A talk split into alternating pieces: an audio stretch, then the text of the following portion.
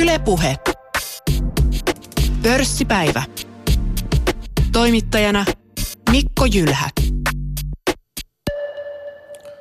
Tänään pörssipäivä laittaa kertoimet kohdilleen. Puhutaan markkinoiden voittamisesta, puhutaan markkinapsykologiasta, teknisestä analyysistäkin hieman tänään sekä osakesijoittamisen ja vedonlyönnin yhtymäkohdista ja eroista. Meillä on täällä keskustelemassa pörssipäivässä vedonlyöntisijoittaja ESBCn Jorma Vuoksemaa. Tervetuloa. Kiitos. Ja sitten professori Markku Kaustia Aalto-yliopistosta. Tervetuloa. Kiitoksia. Jorma, monet tuntevat sinut vedonlyönnin ammattilaisena ja kertomen laskijana ja hevosurheilusta ja kaikesta siitä, mutta äh, sinä olet myös aktiivinen sijoittaja ollut vuosikymmenien, noin 40 vuotta. Joo, mä ostin Lontoossa muuttaessani 86 keväällä niin ekat Suomen ja Partikin osakkeet ja tota, sillä tiellä ollaan. No et ole kuitenkaan mikään perinteisin buy and hold sijoittaja. Ää, parilti sitäkin, koska mun niin kuin oma yksityissalkku ja ää, lasten salkut ja tälleen, niin ne on käytännössä pakko olla buy and holdin johtuen suomalaisesta verotuksesta, mutta missä siis niin kuin voitosta maksetaan koko ajan veroja tolleen, mutta että totta kai mun perivaihdosta ja niin kuin tutkimuksesta, kiinnostuksesta, niin menee niin kuin nopeampaan kauppaan kuin buy and holdiin paljon enemmän. Ja puhutaan niistä erilaisista strategioista tänään, että mitä kaikkea olet vuosien varrella tehnyt, mutta että ö, yksi semmoinen, mikä sinun portfolioon on, on kuulunut, on nämä johdannaiset. Että on pelkästään osakkeilla tehnyt kauppaa, vaan myös varanteilla, optioilla – Joo, optiot on niin kuin, mä tapaan sanoa kolmiulotteinen shakki, missä on aika, vola ja instrumentin liikkeen suunta ja se totta kai mahdollistaa paljon ja sitten kun yksi on heti tärkeyttä alku, että kun optiot mielletään monasti semmoiseksi holtittomaksi riskikirveeksi, niin niitä voidaan käyttää myös erittäin yhtä helposti riskiä pudottavina tekijöinä. Ja mä tykkään siitä, mä vältän riskiä todella paljon vaikka se ei ensimmäinen mielikuva välttämättä ole, niin jos puhutaan vedonlyönnistä. Siinä korostuu se riski usein. Joo, siis se voi korostua, mutta siinäkin voi yrittää imeä riskiä pois erilaisilla strategioilla, että ihan hyvin hyödyllinen niin kuin tupakanaskikäskytys on se, että jos sulla on etu, niin ime pois riski, jotta se etu realisoituu nopeammin ja varmemmin. Onko sulla siellä salkussa, puhut, että olet myös buy and hold sijoittaja ollut sitäkin. Onko siellä jotain sellaisia yhtiöitä, mitkä on ollut vuosikymmeniä sinulla salkussa? Mm, ei, koska tuollakin just tässä mainitusta, että kun yksityishenkilö niin kuin maksaa joka vuosi veroa, niin siellä pyritään totta kai siihen, että sieltä hävitetään semmoisia osakkeita, jotka on tappiolla ja, ja, ja sen hävittämisen aikana voidaan kotiuttaa voittoja niistä, ketkä on voitolla, joten niin kuin sitä mun pitkäaikaissalkku ja perheensalkku niin kuin diktatoi täysin tämä niin kuin veroostaminen ja veromyyminen ja sen takia niin se salkku totta kai vaihtuu. Ja äh, puhutaan Markun kanssa ja miten hän liikkuu markkinoilla, mutta se vielä, että tämä vanha viisaus, sijoittaja viisaus, että äh, otetaan äh, tappiot nopeasti ja voitot hitaasti. Niin mitä sä ajattelet siitä? Siitä mä oon ehdottomasti samaa mieltä. Me pelataan trendejä seuraavilla systeemeillä ja just riskihallinnan takia niin on tärkeää, että ei voi ikinä juuttua mihinkään niin kuin syöksyvään osakkeeseen tai instrumenttiin. On paljon parempi niin kuin hävitä 50 kertaa 2 prosenttia, kun että juuttuu johonkin ja mennä poikki. Jorma Vuoksemaa, vedonlyöntisijoittaja, täällä meillä pörssipäivän vieraana. Ja sitten professori Markku Kaustia Aalto-yliopistosta. Millä strategialla sinä markkinoilla liikut ja miten markkinoita seuraat? Näitä tietysti asioita tutkit työssäsi siellä Aallossa, mutta että, mitä se on muuten? Henkilökohtaisessa sijoituksessa tällä hetkellä isoin on tämmöinen MSCI World Index indeksi ETF, eli indeksisijoitus. Mutta sitten on kaikenlaista muutakin jänniä ideoita, että olen indeksisijoittaja varmaan koko ajan on jonkunnäköinen passiivinen indeksi siellä, mutta sitten myös teen tällaisia – kaikenlaisia asioita, jotka tulee työn puolesta esiin tai muutenkin. Mutta tosin en hirveän aktiivisesti ehdi seurata, on niin paljon kaikkea muuta kiirettä. Että yleensä joskus jotkut ideat jää toteuttamatta sen takia, kun ihan ei ehdi toteuttaa ja sitten kun tietää, että ei kuitenkaan ehdi seurata, niin se osittain rajoittaa näitä Eli, eli, eli työ haittaa vähän niin kuin sijoitustoimintaa. Kyllä tämä sijoittamisen professorityö selkeästi haittaa tuota sijoitustoimintaa. No kerro meille hieman, että minkälaisia aiheita ja asioita siellä Aallossa tutkitaan parhaillaan, että vastuullista sijoittamista muun muassa, mitäs kaikkea? Mä oon itse jo pitkään tutkinut sijoittajien käyttäytymistä ja se on tietenkin sitten äh, käyttäytymistä monilla eri markkinoilla, eri instrumenteilla, eri, erilaisilla psykologisilla vaikuttimilla, että siinä on hirveästi tutkittavaa edelleen. Eikä pelkästään sijoittajat tai niin kuin yksityissijoittajat, että myös instituutiot, ammattilaissijoittajat ja tietysti yritykset, niiden käyttäytymistä markkinoilla, että, että näitä tehdään edelleen. Ja viime aikoina on sitten itse, ää, nyt jos nostaa tämmöisen teeman, niin sanoitkin se jo, niin vastuullinen sijoittaminen. Onko siinä jotain erityistä läpimurtoa nyt tullut, tai se on tämmöinen, mikä on ollut pinnalla jo monta vuotta, mutta että onko sitten jotain uutta tietoa ikään kuin tarjolla? No tutkimuspuolella on ehkä enemmän tämmöinen kiinnostuksen aalto on nyt niin kuin pyyhkässyt myös akateemisen maailmaan, että kyllähän tämä on ollut pitkään, mutta se on, se on käytännön maailmassa on, on tämmöinen kuin selkeästi käännekohta tapahtunut jonkun aika sitten ja nyt sitä kautta sitten varmaan myös muutkin kuin itse tuolla akateemisen maailman puolella niin on alkanut rahoitus, rahoitustieteilijöistä kiinnostua tästä. Eli tämä on saanut ilmaa siipiensä alle? Joo, siis tutkimuspuolella kyllä viime aikoina. Käytännössä varmasti jo aikaisemmin. No mainitsit tuon indeksisijoittamisen tuossa tuossa omalla kohdallasi, niin jos ajatellaan sitten vaikka, otetaan Japanista tämä Nikkei 225, niin 89 se oli jotakin melkein 40 000 pistettä. Ja nyt jotain 21 500, eli melkein puolittunut siitä huippu, huippulukemista 80-luvun lopussa, että nyt jos miettii tätä markkinatilannetta, niin, niin miten sitä, mitä siitä ajattelet? Nyt on taas puhuttu siitä, että ollaanko ku, niin kuin kuilun reunalla ja tällä tavoin näitä otsikoita talousmediassa. Joo, niin toi Nikkei-kupla, niin se oli yksi näitä hyvin kuuluisia. Ja pahimmillaan varmaan oli alle kymmenessäkin tuhannessa, että siellä oli niin kuin 80 prosentin tappiot pitkän aikaisella osakesijoittajalla ja vielä kestää hyvin pitkään ennen kuin se sieltä tulee takaisin. Siinä oli Japanin kiinteistökupla 80-luvun lopussa siinä sama aika. Samanlaista tilannetta ei ole tällä hetkellä ja eipä usein olekaan niin, että just samanlaisena kupla toistuisi. Muuten varmaan niitä osattaisi paremmin varoakin. Ja toistuuko se eri omaisuuslajeissa välttämättä? Aivan, että meillä on tota, se, missä kuplia on niin kuin jatkuvasti, on, on tietysti yksittäisissä osakkeissa ja eri, erilaisissa kiinteistömarkkinoissa, lokaaleja kiinteistömarkkinoita, niitä on koko ajan. Itse en näkisi tällä hetkellä mitään yleismaailmallista osakekuplaa, vaikka osakkeet onkin niin kuin joillain mittareilla suht arvostettuja, mutta sitten taas toisilla ei niin poikkeuksellisesti kuitenkaan tällä hetkellä. Mennään totta näihin sijoittamisen strategioihin nyt ja miten Jormakin on markkinoilla liikkeellä yksityiskohtaisemmin. Mutta se voisin kysyä vielä, että tässähän parhaillaan on menossa tämä tuloskausi. Äh, ollaan saatu jo jonkin verran Helsingistäkin tuloksia ja se jatkuu tässä lähiviikot. Onko tämä tuloskausi Q3 jotakin sellaista, mitä herrat seuraatte aktiivisesti tai ei? No tuossahan tietysti Markko jo kertoi, että työn puolesta ei hirveästi ole, mutta entäs sinä Jorma?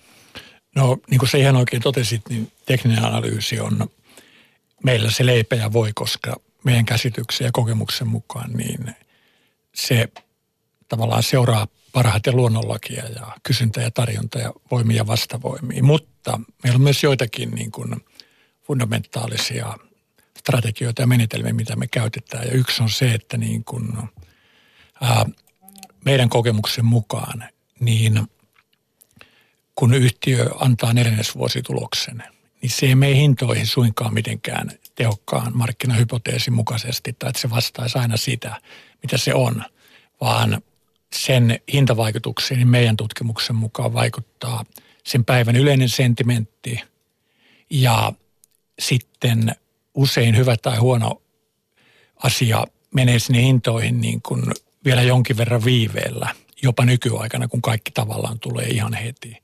Ja sitten kolmas hyvin tärkeä mainittava asia tuohon liittyen. Totta kai mä puhun koko ajan niin kuin toteutuneen odotuksen suhteesta, mutta myös sit siitä, että kuinka paljon suhteettoman paljon asiaan vaikuttaa tämä tämmöinen ohjeistus, mikä enemmän tämä vähemmän on mediatoimistojen sanomaa. Mutta että, ootko seurannut tämän viime päivien otsikoita ja tulosjulkistajia, tulosvaroituksia? No, no jo aamulla, kun mä lähdin liikkeelle, niin siitä yksinkertaisesta syystä niin katsoin hyvin isolla mielenkiinnolla UPM Kymi, koska se on tällä hetkellä mun ainoa niin kuin osakesijoitus, mutta niin, niin, niin mä oon muuten käteisessä sekä Suomessa että Ruotsissa, mutta kyllä mä niitä jota, joka päivä niin yritän vähän katsoa, koska just tämän äsken mainitun mukaan, että sieltä löytyy tilaisuuksia. Ylepuhe.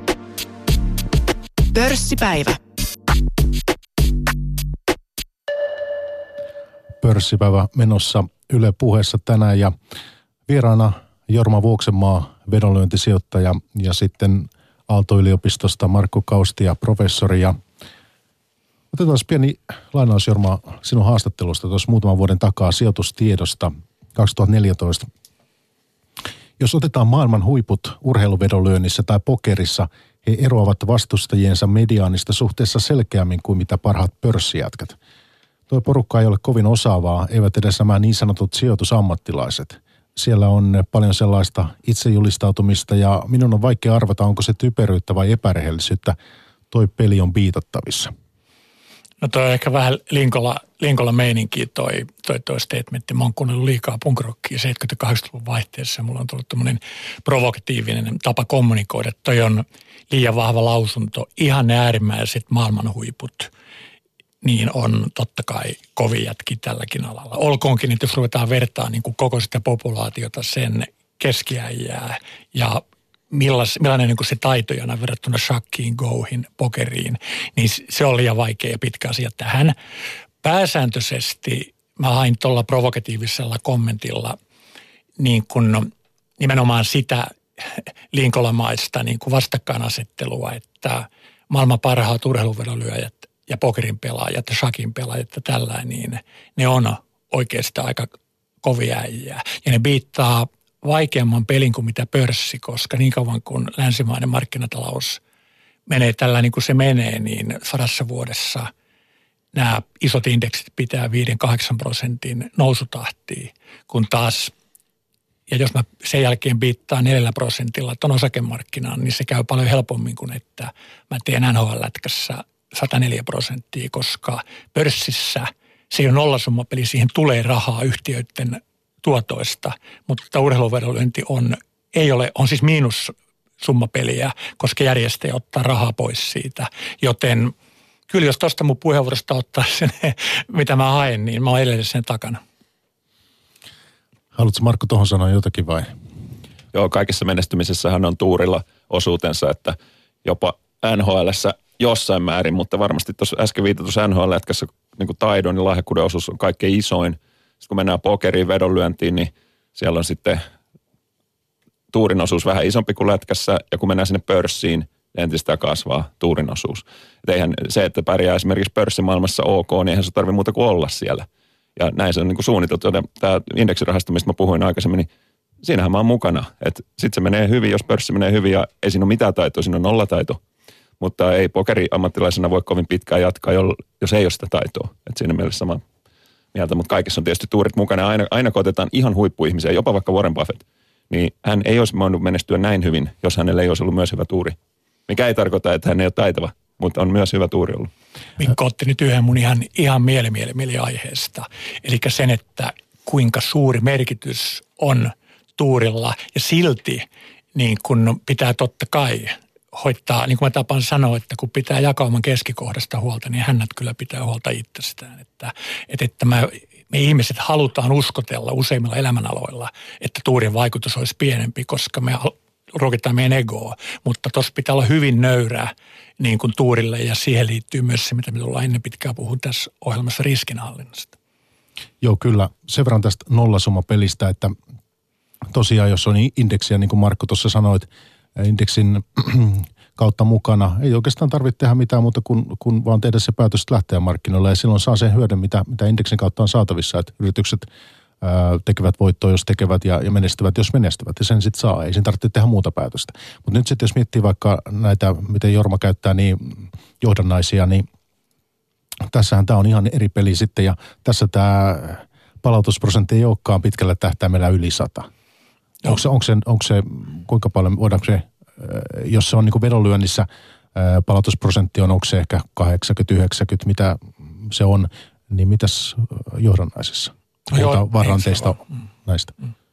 No johdannaiset periaatteessa, niin sä hävit sen, mitä on toi spreadi osto- ja myyntinoterauksissa ja sitten meklaripalkkio. Mutta sitten tietysti tulee taas tämä ikuisuuskysymys, että voiko tehdä oikeasti jotain paremmin kuin mitä markkina.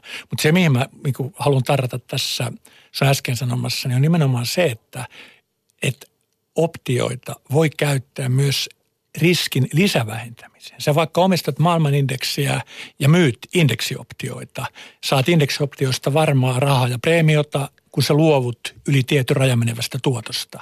Että, että, että tätä ei voi kyllä niin kuin alleviivata, että optiot eivät ole mitään niin kuin välttämättä. Sä voit rakentaa positioita, missä sä myyt niitä optioita ja ostat niillä myyntipreemioilla suojaksi noita, noita, noita niin kuin myyntioptioita putoamista vasten ihan mitä sä haluat. Voinko pyytää Jorma, että sä vähän lasket mikrofonia, niin Ah, ihan mä oon valonnut tuolessa niin kuin Jörn Donner, mutta tota, niin. Hyvä. Onko se nyt parempi? Joo, tämä on hyvä. Hyvä. Ää, mites muuten tuossa vedonlyönnin puolessa, minkälaiset ne palautusprosentit nykyisin on? Missä ne liikkuu? Ne on pienentynyt kauheasti. Ihmiset ei ole tyhmiä, markkinaviisastua. Sillä on kauheasti lahjakkaita, paitsi vedonlyöjä ja urheiluasiantuntijoita ja roolitettuja tiimejä, niin myös tietotekniikkaa, tekoälyä, big datan hyödyntämistä. Että ei se ole mikään salaisuus, että mä pyrin pitämään nyt niin kuin muutaman prosentin, mutta kierrättäen pääomaa pienellä riskillä, kun joskus niin kuin 90-luvulla niin puhuttiin niin kuin yli 10 prosentin – nettotuotosta per veto. Ja se, tämä on tärkeä myös niin tähän ohjelman teemaan. Että pörssi- ja vedonlyönnin ero on se, että saman pääoman kierrätettävyys on vedonlyönnissä paljon parempi. Mites äh, haluatko sä Markku lisätä johonkin t- tähän johdannaiskeskusteluun jotakin ja siihen palautusprosenttiin? Tässä meillä olisi kaikkea tässä paljon teemoja. Tota, jo, kyllä mä haluan tähän jotain sanoa. Nyt te semmoinen keskimääräinen tuotto, mitä osakemarkkina pitkällä tähtäimellä antaa, sanotaan nyt vaikka, että se olisi 8 prosenttia tai 10, miten tahansa nyt uskonkaan, niin se on niin kuin se, minkä kaikki saa. Ja sitten kun siitä yrität päästä johonkin lisätuottoon, ja nyt en tarkoita riskiä ottamalla, vaan jollain ovella, ovellalla konstilla, niin nämä lisätuotot on se nollasummapeli. Eli jos tämä pörssin yhteistuotto on kaikkien sijoittajien keskiarvotuotto, siitä ei niin kuin pääse pakoon. Eli jos joku pärjää paremmin, niin joku toinen on pärjännyt huonommin. Ja se ei oikeastaan edes nollasummapeli, vaan se on negatiivisen summan peli, koska siinä hukkuu osittain tämmöisiin kitkatekijöihin, niin kuin Jorman äsken mainitsema bid spreadi ja muita vastaavia. Ja monesti kun puhutaan, että kannattaako jotkut sijoitusideat tai muut, niin sitten puhutaan tästä lisätuotosta. Ja siitä ei tietysti pääse mihinkään se matemaattinen mahdottomuus, että kaikki sitä lisätuottoa tekisi, kun se kerran on negatiivisen summan peli kuin paljon sitten ihmiset keskimäärin häviää, kun tietenkin pitää keskimäärin hävitä näillä, näillä ideoilla, niin tota, noin kolme prosenttia vuosituotosta vuodessa. Että jos se on 8-10 prosenttia, niin sitten niin kuin yleistuotto, niin sitten semmoisen kolmisen prosenttia siitä juustohöylää pois sitten keskimäärin ne sijoittajat, jotka yrittää sitä tulostansa parantaa. Ja jälleen, jos keskimäärin hävitään 3 prosenttia, niin se ei tarkoita, että kaikki hävii, vaan osa voittaa. Osa onnistuu siinä, mutta se keskimääräinen tulos on niin kuin tuottoa vähentävä. Ja sitten tullaan tietysti siihenkin, että jos sitä biittaamista haluaa yrittää ja siinä onnistua, se vaatii valtavan määrän työtä. Työtä, stressiä, ää, niin kun, se, se, on toi erittäin tärkeä argumentti, argumentti ajankäyttöä, sitoutumista, että, että, että toi on hyvin, hyvin iso keskustelun aihe, että, että minkä summan rahaa ihminen niin tarvii tämän puoleisessa tyydyttävään elämään ja – millaisiin ponnisteluihin kannattaa sitten ryhtyä, kun ei tavallaan tarvi enempää kuin sen, mitä kuluttaa ja mistä tulee se, ne kiksit, mitkä on useimmiten varsin halpoja asioita. Osa voittaa, osa häviää ja jos haluaa voittaa, niin se vie aikaa, mutta että sinulla varmaan on Jorma jonkinlaisia rätinkejä myös siitä, että kun olet vuosikymmeniä ollut markkinoilla ja jos osakesijoittamisesta puhutaan ei veronlyönnistä, niin, niin minkälaisia ne tulokset omalla kohdalla se on ollut? Niin on ollut hyvin, että mä oon niin kuin paitsi viitannut markkinaan. Mulla on kai niin kuin mun aktiivisella uralla niin kaksi semmoista vuotta, että mä oon hävinnyt yleisindeksille. Muuten mä viittaan sen erittäin niukasti muutamalla prosentilla.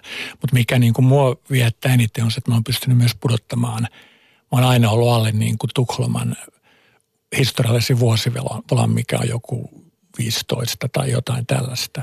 Ja tota, mutta tämän sanottua, niin Markku erittäin ansiokkaalla tavalla toi äsken esiin tämän satunnaisuuden. Niin nyt tämmöiset aikasarjat, niin kuin mitä mä oon nyt tehnyt niin kuin kunnollisella salkulla ja aktiivisesti 30 vuotta, niin on aivan liian niin kuin lyhyitä otoksia sanoa, että niin onko mä oikeasti keskimääräistä parempi vai en, koska siellä on paljon satunnaisuutta. Sitten nämä systeemit kuluu ja niin kuin tämä, se, että jos mulla on joku vaikkapa range breakout-menetelmä, mikä on osoittautunut tuottavaksi, niin tuolla tosi fiksut kaverit tutkii koko ajan ja testaa ja tietokoneet jauhaa. Ja se, että mikä on ollut tuottavaa joskus aikaisemmin ei välttämättä olekaan enää. Olkoonkin, että me pyritään totta kai koko ajan seuraamaan. Mutta kun tässä on niin paljon satunnaisuutta, että otoskoot ei riitä ja jos systeemit on kovin monimutkaisia, niin siinä on liikaa liikkuvia osia, jotta me voitaisiin niin kuin varmuudella sanoa. Eli mä en, mä en suinkaan halua esittäytyä ää, ihmisenä, joka viittaa markkinaan 30 vuoden jaksossa, vaan mä oon mahdollisesti onnekas kultapossu Hämeenlinnan syvistä metsistä, matematiikan dropoutti. Ja mä oon ollut onnekas, tai sitten mä oon ollut hyvä, tai jotain sieltä väliltä, luultavasti jotain sieltä väliltä. Jos 30 vuotta ei ole riittävä miettiä sitä, sitä voittamista tai häviämistä suhteessa indeksiin, mikä on sitten riittävä aika? Minkälaisella perspektiivillä meidän pitää tarkastella asioita? 30 vuotta on ihan eri asia, jos me puhutaan osakkeista tai urheiluvedoista. Urheiluvetoja tulee siis ihan kauhistuttava määrä, mutta jos mä ostan pitkäaikaissalkkuun, niin nyt vaikkapa ää, Skanskaa, niin jos mä pidän sitä viisi vuotta, niin 30 vuotta on kuusi kappaletta vetoja, mutta mä teen kymmeniä tuhansia urheiluvetoja per vuosi, joten ää, on parempi, kun sä kysyt Mikolta tätä, niin että puhutaan niin kuin, Markulta, Markulta, Markulta, Markulta anteeksi, niin, niin kuin niistä positioista, niiden hajonnoista, keskenäisistä riippuvuuksista. Mikä sinusta, Markku, sitten on semmoinen, että kun tuottoja lähdetään, tässä puhuttiin 30 vuodesta, niin minkälainen sen perspektiivin pitäisi olla? Joo, toi onkin aika yle, yleinen harhakäsitys, mikä ihmisillä monesti on, että, että olisi joku sijoitushorisontti, joka on riittävän pitkä. Niin ei ole. Et kun katsotaan yksittäistä sijoittajaa tai sijoitusrahastoa, niin mikään ei riitä. Että sä, sä et voi koskaan sanoa, onko se tuurista kiinni. Sä voit sen riskikorjatusti katsoa, että okei, riski ei tätä selitä, mutta selittääkö tuuri? Ajatellaan, Kiinassa 100 miljoonaa ihmistä aloitti osakesijoittajan uransa muutama vuosi sitten.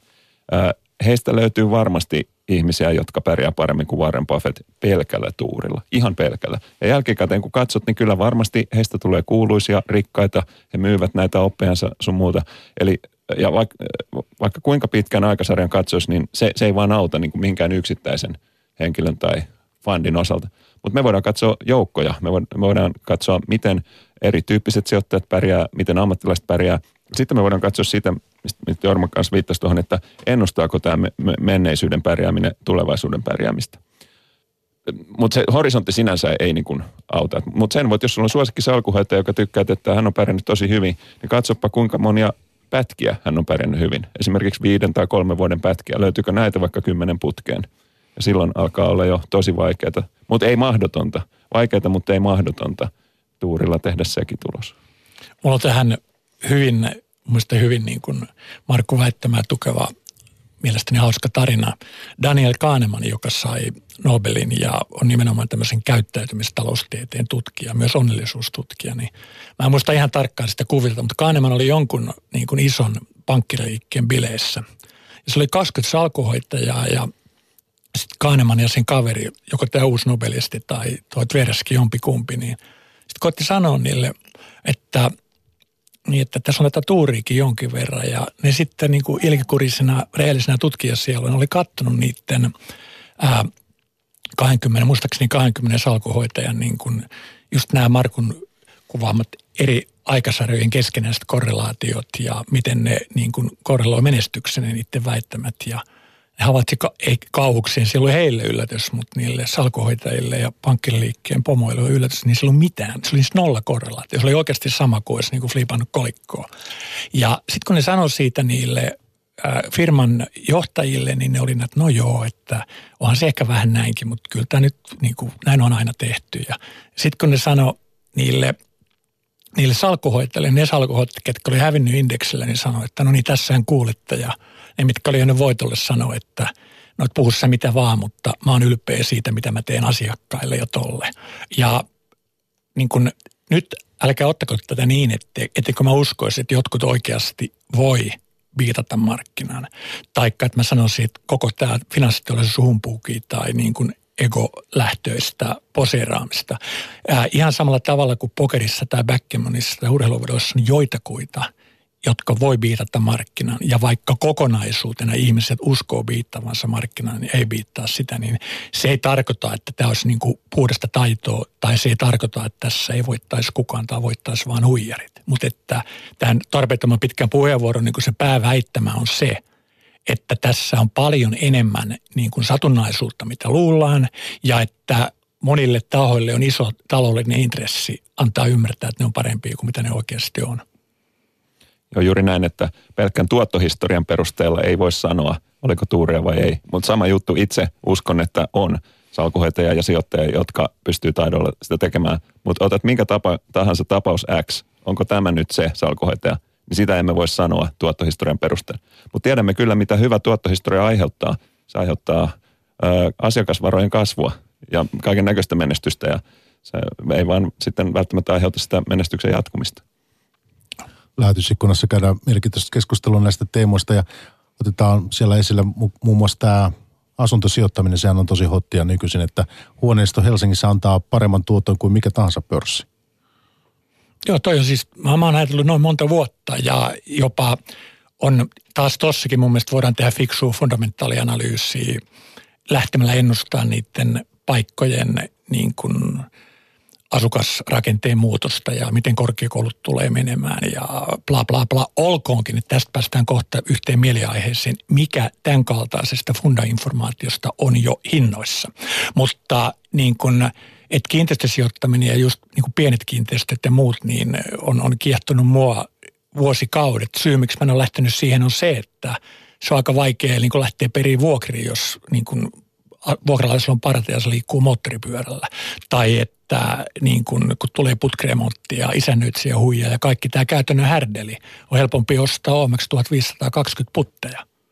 Eli se on kiinnostaa, siis se on kiinnostaa asuntosijoittaminen ja kiinteistösijoittaminen, mutta et ole siihen kuitenkaan lähtenyt. ihan, ihan samalla tavalla kuin äsken sivuttiin tätä, sä sivusit tätä aikaa ja vaivaa ja stressiä ja muuta, niin mä koen, että vaikka toivoisi olla erittäin fiksu ja vähäriskinen ja jopa tuotto mainio homma omistaa yksiöitä ja kaksioita terveillä, hyvillä, kasvavilla opiskelijapaikakunnilla tai roma-osakkeita Las Vegasissa tai Nitsassa tai mitä vaan, niin mä en ollut lähteä siihen näistä käytännön syistä johtuen. Mä oon mieluummin vähän köyhempi, mutta nukun paremmin yöni. Pörssipäivässä sijo- äh, syvennytään nyt äh, sijoittamisen ja verolöinnin teemoihin Jorma Voksemaan kanssa ja Markku Kaustian kanssa – sinä Jorma, jos on ymmärtänyt oikein, käytät markkinoilla myös jonkinlaisia tällaisia hyödykseskertoimia jollakin tavalla. Osaatko meille lyhyesti avata sitä, että, että ne nyt yleensä liitetään vedonlyöntiin, mutta että tämän sijoitustiedon haastattelun perusteella niin jotenkin olet myös niin osakemarkkinoille ne, ne ottanut. Ne on täysin sama asia. Eli ää, jos sä ostat Volvon osaketta, niin sä teet tietyn arvion, kuinka todennäköisesti nousee tietyn summan tai laskee tietyn määrän kruunuja ja sä mietit niiden erilaisten tuottojen ja niiden kyseisen tuoton antamien todennäköisyyksien kokonaisuutta, eli niin sanottua tuotto-odotusta. Sä mietit siihen liittyvää riskiä, sä mietit paljonko sulla on pelikassassa tai osakesalkussa varaa, ja kyse on niin kuin täsmälleen samasta asiasta. Kun mä mietin kertoimia niin kuin no, Chicagon ja ton no, Atlantan koripalloottelussa, niin mä mietin kertoimia myös siitä, että, että, että missä kohtaa UPM pitää hävittää. Ja se informaatio, mikä tässä vaikuttaa näihin päätöksiin, niin on totta kai erilaista. Levypalloprosentti tai heittojen määrä vaikuttaa koripallossa ja tuolla taas me saatan katsoa jotain P-lukuja – tilauskantaa, osinkotuottoa, sitä, että se annettu tulos ylittää valittaa konsensusennusteen ja se on sama asia. Mutta että mennään eteenpäin, mutta sen verran vielä tuosta, että jos, halu, jos sulla on joku tapa laskea vaikka, otetaan vaikka Nordia tai Orion, sille joku kerroin, niin miten sä sen tekisit sitten?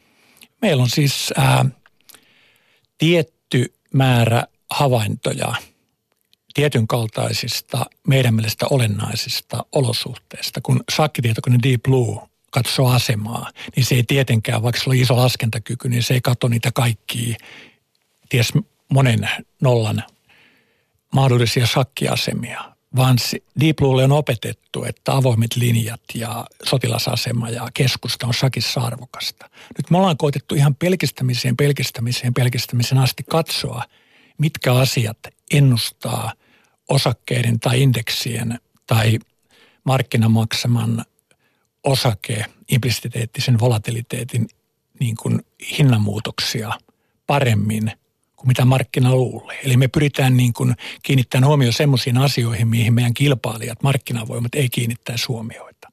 Ja siitä, kun me havaitaan, että tietty asia on tapahtunut, niin mitä sen jälkeen on sitten tapahtunut, niin kuin, mitenkä ottelun ykkönen, risti, kakkonen ja maali odottama käyttäytyy, tai vaikkapa tietynlaisen range breakoutin tai tietynlaisen tulosparannuksen antaneet osakkeet, niin miten ne on käyttäytynyt erilaisilla aikaväleillä. Eli niin kuin, siitä me saadaan jonkinlaisia todennäköisyyksiä, jotka totta kai on ihan erittäin karkeita. Ja pörssipuolella ne on vielä karkeampia kuin urheiluvedonlyönnissä, koska tämä, tämän shakkiaseman opettaminen tietokoneelle on pörssissä vaikeampaa, vaikka miten keskityttäisiin olennaiseen. Mutta se tuntuu toimivan jonkin verran, on pieniä marginaaleja, mutta koska mä tiedän parempiakaan, mä teen näin.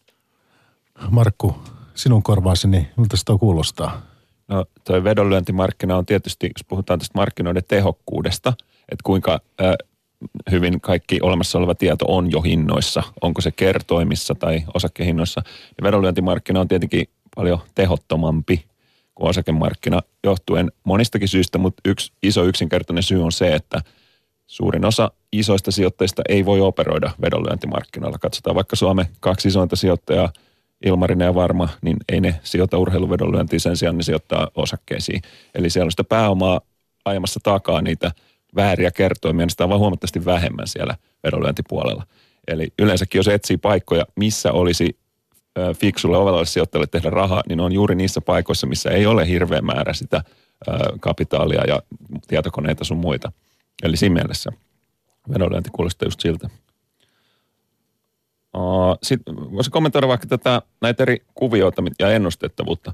Se, että esimerkiksi pörssituotot ja pörssin suunta on osittain ennustettavaa, niin se alkoi olla noin 80-luvulta asti tieteessä jo selvää. Palaan pikkasen tuohon aikaisempaan tuohon tuloskausi-asiaan, mitä kysyit. Ja Jorma mainitsi tässä, että, että hyvä, hyvä tai huono, tai tulosinformaatio ei mene hintoihin heti. Kun taas jos markkina on täysin tehokas, niin informaatio tulee ulos, millisekunnin päästä hinta on jo oikein. Just.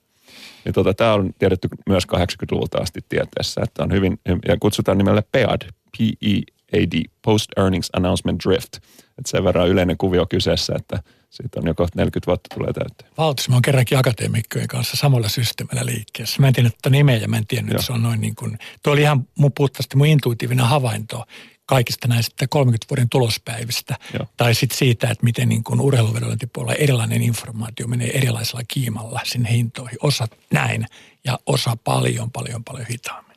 Ja hyvin monen, kaikenlaista on tutkittu, on isot insentiivit dokumentoida näitä tuloksia. Voisin sanoa, että aika harvinaista on löytää joku oma systeemi, mitä ei olisi ollenkaan tutkittu. Että kyllä sitä niin monet tutkijat sekä bisnespuolella että akateemisessa puolella on tehnyt näitä hirveästi, että kyllä – aika paljon tästä tiedetään tästä ennustettavuudesta. Tästä mä oon Markun kanssa niin tuhannen, tuhannen samaa mieltä ja varsinkin nykytilanteessa, kun on tosiaan big data, tietokantoja, murskaavaa tekoälyä tätä, niin mä oon alkanutkin enemmänkin etsiä sellaisia systeemeitä, mitä ihmismieli ei taivu käyttämään tai halua käyttää tai mitä tunnetta se ei salli käyttöä.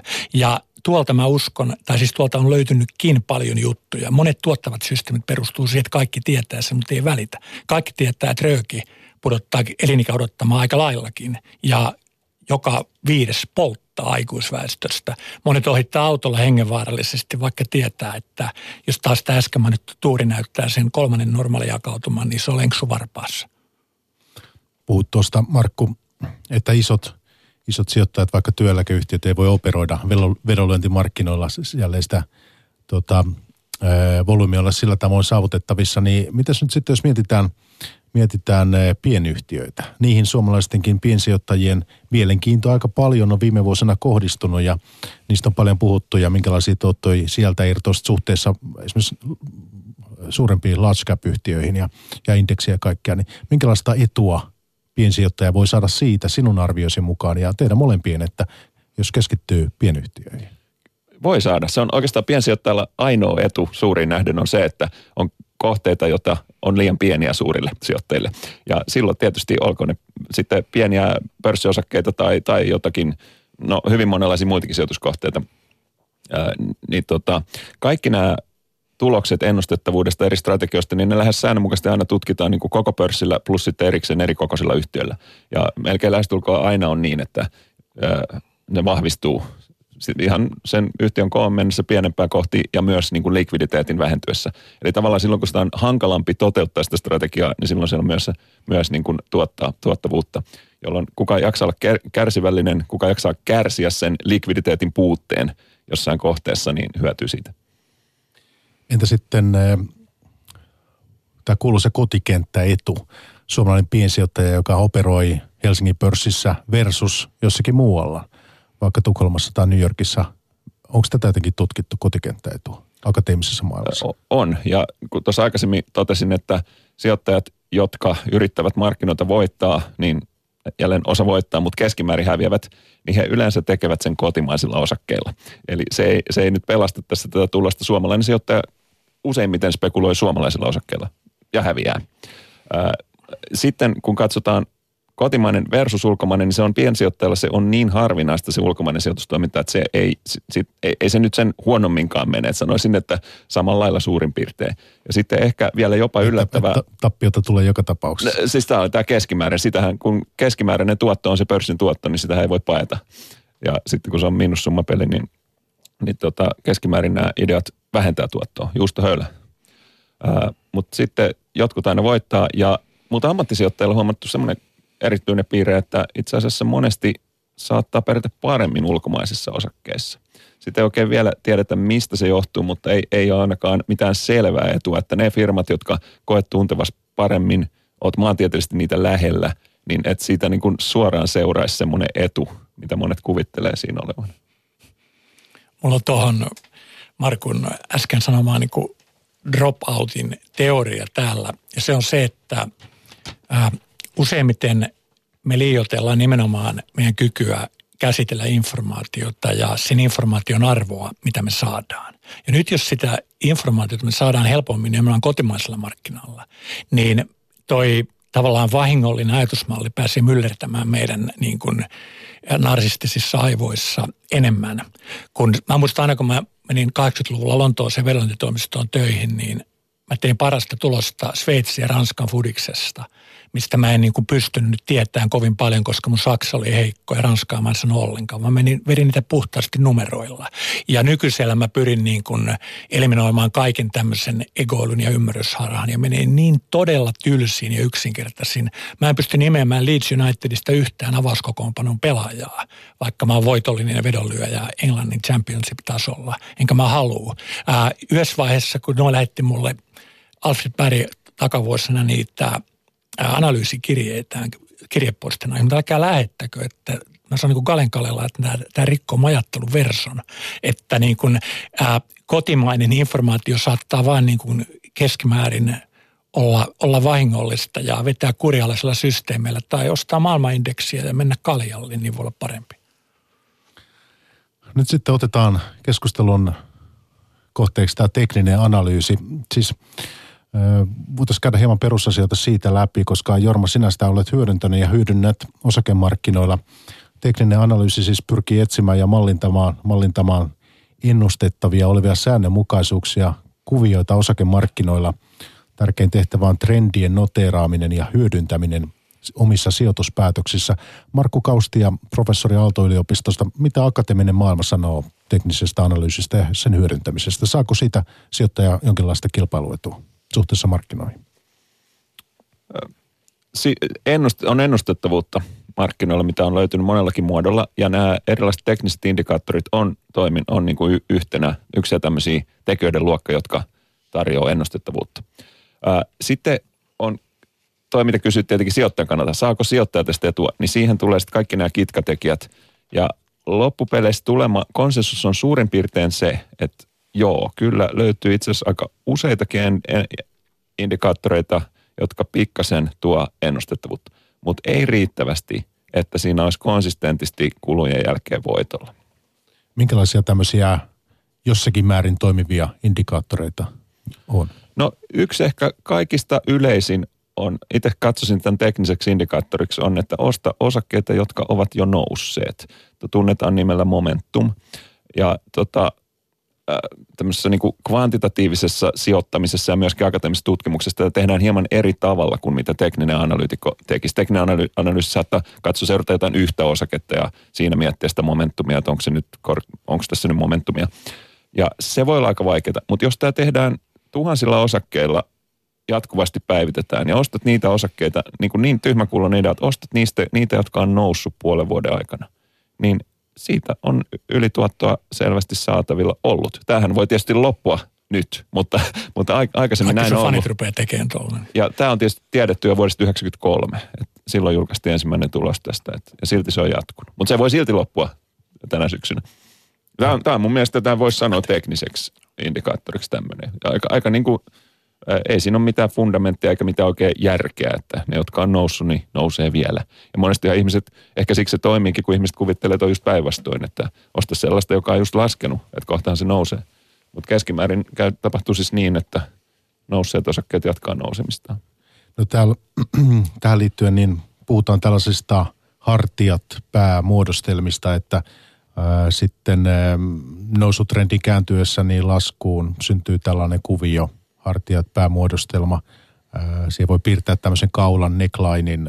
Mitä herrat sanotte tämän tyyppisestä? Mä oon niin yksinkertainen mies syvistä metsistä. Mä oon paljon, paljon enemmän näillä niin kuin Markun linjoilla. Ne menetelmät, mitä me käytetään, on hyvin brutaaleja, hyvin lähellä luonnonlakia. Niin yksinkertaisesti, että mä voin niin kuin piirtää röykenaskin kanteen sen idean. Ää, Markun edellinen puheenvuoro herätti paljon niin kuin sellaista, mistä mä oon samaa mieltä. Toi ää, systeemi niin ostaa just noussutta osaketta, niin me nimenomaan, me ollaan nimenomaan ensinnäkin trenditreidit, me uskotaan tuohon. Tuo 93 havaittu asia, niin hyvin neinä vuosina, saattaa olla täsmälleen 93, mä optimoin point of niin kuin näitä, ää, mikä on yksinkertainen niin kuin nousu- ja laskuja mittaava indikaattori, niin mä havaitsin ihmeekseni, että niin kuin yhden merkin ostosignaalit ja yhden merkin laskevat stopit toimii parhaiten. Ja yksi juttu lisää, niin kuin Markun sanomasta, että se oli malli esimerkiksi systeemistä, mikä ei viitannut sen aikaisia nykykalliimpia meklaripalkkioita, mutta mikä niin kuin tilastosella merkittävyydellä viittasi markkinan. Ja toi Markun esiin nostama syy, miksi trendejä seuraavat systeemit luultavasti on parempia kuin nämä hengenvaaralliset ylimyytyjä osakkeita metsästävät hommat, niin johtuu nimenomaan tuosta, että ihmiset niin kuin, ää, ihmisillä on kauhean vastenmielistä kotiuttaa tappio ja niillä on hirveä himo kotiuttaa voitto nopeasti, jotta ne pääsee baaritiskille kerskuun sillä. Ja sitten mun mielestä näiden mun mielestä varsin loogisten syitten, jotka puhuu trendejä seuraavien momentum-strategioiden puolesta, niin mun mielestä se kaikkein yksinkertaisin on luonnolla. Jos te katsotte syksyllä, miten niin muuttolinnut takkuu teidän lähipellon yllä, ne menee vähän ees takas, ees takas, menee keskimäärin pikkusen enemmän etelää kohti, ennen kuin ne haluaa tehdä sen ison muuvin kohti etelää. Jos te katsotte isoja joukkopsykologisia trendejä, mikä edelsi arabikevättä, tai mitä tapahtuu nuorisomuodissa ennen kuin aletaan myydä niitä valtaväestölle, tai mitä kannettavia puhelimia alkaa näkyä enemmän. Mitenkä vesi alkaa vähän kuplia ennen kuin se kiehuu. Niin on paljon tällaisia luonnontieteellisiä systeemeitä, missä niin kuin on voima ja vastavoima. Niin kuin finanssissa on myyntipaine ja ostopaine.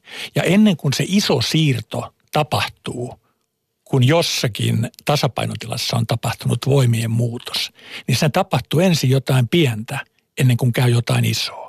Jonkun, jos niin kuin sanotaan, että tuo Deutsche Bankin sijoituspuoli haluaa ostaa 800 000 värtsilää.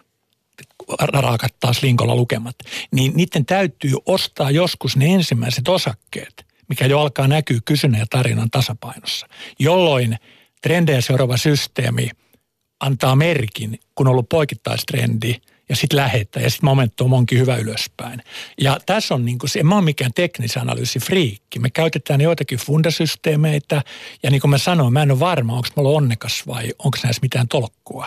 Mutta mulle niin kuin behavioral finance, ihmisen psykologian ajattelu, joukkojen psykologian ajattelu, kahden voiman luonnollaki on ne, millä mä rakennan.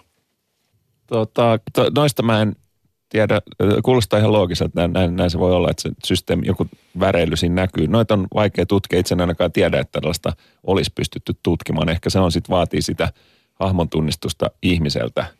Oikeastaan Me aika, voidaan määritellä niin, range ja breakout niin, numeraalisesti. Tota, itse asiassa mun trading range break, sit, sitä, kun se, voi, se voidaan helposti määritellä. Sitä puhun. Sitä, mm. Joo, sitä on tutkittu ja se on ihan oikeastaan ensimmäisiä tutkimuksia niin kuin akateemisesti vuonna 1992 muistaakseni joo. tuli. Ja Lakoneshock ja muut. Ja siellä niin kuin todettiin just tämä, että kyllä sitä ennustettavuutta siinä on. Ja varmaan taisi olla sen, sen aikaisilla kaupankäyntikuluilla, missä se jäi niin kuin suunnilleen nollille. Ja okay. nykyään tietysti kaupankäyntikulut on tullut lähelle nollaa. Että. No tekniseen analyysiin liitetään monenlaista ja muun muassa tällaiset japanilaiset kynttilätikut, puhutaan erilaisista kuvioista, Golden Cross ja Death Cross ja kaikkea tällaista. Onko akateeminen maailma löytänyt mitään, mitään näyttöä näiden perusteella, niin kuin perusteeksi? Nyt noita indikaattoreita on tutkittu tosi paljon. Heti toi ensimmäinen kuuluisa tutkimus, on paljon viitataan vuodelta 1992, niin he sanoivat, että indikaattoreita on jo, silloin jo oli 5000. Ja, mutta sä et oikein voi nostaa sieltä jotain, koska sä voit hyvin helposti datamainata ja todeta, Juuri että nämä toimii. Ja sen takia muun muassa tässä oli tämä trading range, range break, koska se on ensinnäkin ollut sata vuotta käytössä ja siinä on niin kuin selkeä yksinkertainen sääntö. Ja logiikka alla. Kyllä. Mutta sitten tota, noit ei hirveästi, vaikka nyt sanoo Japanese Scandals ja muuta, niitä ei, kyllä mä luulen, että joku niistä jokaisesta on tehnyt jotain, mutta niistä tuloksista ei silleen hirveästi voi tulkita mitään, kun monet nämä systeemit on silleen sovitettuja historiaan, että sä toteat, että se hei tämmöinen, tehdään no. koko ajan niin kuin leivotaan, viritetään systeemi, että hei tämmöinen juttu toimi. Ja se toimi, koska sä virität sen sen mukaan, että se toimi historiassa. Tämä on mun mielenaihe, että niin kuin Markon esiin ottama overfitting-ilmiö. Että kun meillä paljon testataan systeemeitä ja vastaavasti testataan, että ne ei ole kuluneita. Niin mitä me tehdään, niin me tutkitaan nyt täksi alkaa viikon kuluttua Pariisissa Ranskan ravien talvimiitting. Ja ää, mä olin siellä jo viime syksynä kolme kuukautta ja otetaan se tänä vuonna vielä enemmän tosissaan. Me tehdään tosi isoa tutkimusta Ranskan raveista, mutta me nimenomaan varotaan tätä Markon esiin ottama overfitting. Me halutaan pitää ne todella yksinkertaisena asiat, oritamma, lähtönopea, ei. Mielellään niin kuin kahden vaihtoehdon asioita, eikä niin, että meillä on Dodge ja Hanging Man ja kaikki näitä, mitä voidaan sitten niin kuin aina löytää ja selittää. Kun meillä kaikilla jyllää ego ja pankkiriliikkeellä ja pankeilla jopa taloudellinen intressi saada mummelille joku homma kuulostaa voitolliselta, niin ne on hengenvaarallisia. Mä käytän sinänsä, jos mä avataan mun repusta toi mun chartti, niin mulla on – se chartti candlestickseenä, mutta vaan sen takia, että mä hahmotan sen päivän niin kuin paremmin opening close ää, ja niin kuin korkein ja ää, matalin. Mutta mä en, mä en niin kuin laske noille mitään. Mä lasken gäpeille siis treideihin reidseihin liikkeisiin tuleville aukoille jotakin, mutta toi menee helposti overfittaamiseksi toi. Se on enemmän japanilaista mystiikkaa. Ja keskeinen työkalu sinun portfoliossasi, Jorma, on sitten tämä tämä riskienhallinta, siinä käytät muun muassa stop losseja sitten. Ne on sulle tärkeitä. Ja Markko tutkii tätä käyttäytymistaloustiedettä ja, ja siihen liittyy tietysti myös tämä nimenomaan tämä, totta kai tämä psykologian vaikutus sitten. Ja teknisen analyysiin tietysti liittyy se ajatus, että, että se ei ole fundasijoittamista, vaan siihen kuuluu tämä, tämä psykologian ikään kuin hyväksikäyttö ja, ja tällä tavoin, että sinä et Jorma esimerkiksi ole, lähtenyt tosiaan fundaperusteisesti, vaan se, se etu suhteessa markkinoihin, miten se viittaat ne markkinat ja teet ylituottoa, niin on sitten hyödyntämällä psykologiaa. On ja siis nyt tullaan tärkeään asiaan. Psykologiaa voidaan hyödyntää myös funda-analyysissä. Mä esimerkiksi niin, ää, meidän leipä ja voi on tosiaan noin range breakoutit. Mä voin kertoa sen tässä, että nämä kuulijat ei niin kuin vie meidän kilpailuetua, mutta. Ajatellaan vaikkapa tiettyjä fundaindikaattoreita, vaikkapa Mä, mulla ei ole tästä tutkimusta, mutta jos vaikka konetta olisi reidannut tilauskannan perusteella 30 vuotta, olisi luultavasti laulaen viitannut markkinaan. Tilauskanta on tietynlaisilla yhtiöillä ihan hirveän hyvä fundaindikaattori. Todella tylsät lukemat, P-luvut, osinkotuotot, ää, tämän tällaiset, niin mulla on semmoinen fiilis, että ne on vähän sama asia kuin urheilupuolella, että joukkue reagoi kauhean lujaa johonkin pukukoppitappeluihin taikka kokoonpano uutisiin. Ja ihan alla oleva puhdas niin kuin joukkueen voimaluku unohtuu. Kaikki miettii, että miten joku maalivahti on hyvä tai huono, mutta hirveän harva vaivautuu katsoa laukosukarttoja, miten niin kuin joukkue sallii laukauksia kohti sitä maalivahtia. Joten psykologia voidaan käyttää myös fundapuolella ja mä paljon mieluummin samanlaisista signaalista ostan tylsää kaikkien pitämää hohojaa osaketta kuin jotakin sellaista, milloin seksikäs nimi ja niin kuin tuhat analyytikkoa kehuu ja analyytikot saa viinaa ja helikopterilentoja ja sitten sanoo, että tämä on kasvuosake. Niin mä, mä oon niin kuin vanha ukko ja mä tajun näitä. Mä vaan tajun sen, että, että toi maksaa hyvää osinkoa toi niin kuin joku tyyppi kone. Tässä tutkimuspuolella tunnetaan tämä dynamiikka, voisi sanoa arvo vastaan kasvuosake sijoitustrategiana, joka on, on myös tunnettu hyvin pitkään ja jatkuu edelleen. Tai no tietysti tämäkin voi olla niin kuin musical chairs, että se loppu nyt, mutta, mutta tähän asti se on jatkunut ja hyvin pitkään sen jälkeen jatkunut, kun se on tiedetty ja ihmetelty, että miksi se nyt sitten jatkuu, jos arvoosakkeet tuottaa paremmin, vaikka jännittävät kasvuosakkeet pitäisi tuottaa paremmin, mutta arvoosakkeet vaan tuottaa paremmin. Ja se voi olla, että se jatkuu siksi, että ihmiset on vaikea uskoa tätä. He ajattelevat, että eiköhän se parempi tuotto kuitenkin nyt löydy sieltä jostain hienosta teknofirmasta, joka kasvaa kovaa. Ja sitten siinä, toi on erittäin totta ja toivottavasti päässyt. Ja toinen syy on se, että me ei voida mennä niin kuin Markun kanssa Kalle ja sanoa, että meistä tuli miljonääriä, kun me tota, ostettiin arvoosakkeet ja niiden niin kuin osinkojen kanssa istuttiin. Vaan se on paljon kuulimpaa, kun me ollaan tiedetty jotakin. Ja tota, ihmisissä vaan niin kuin jyllää ego aika isosti ja se on yksi syy, miksi mä en usko, enkä ole ikinä uskonut tehokkaan markkinan psykologiaan.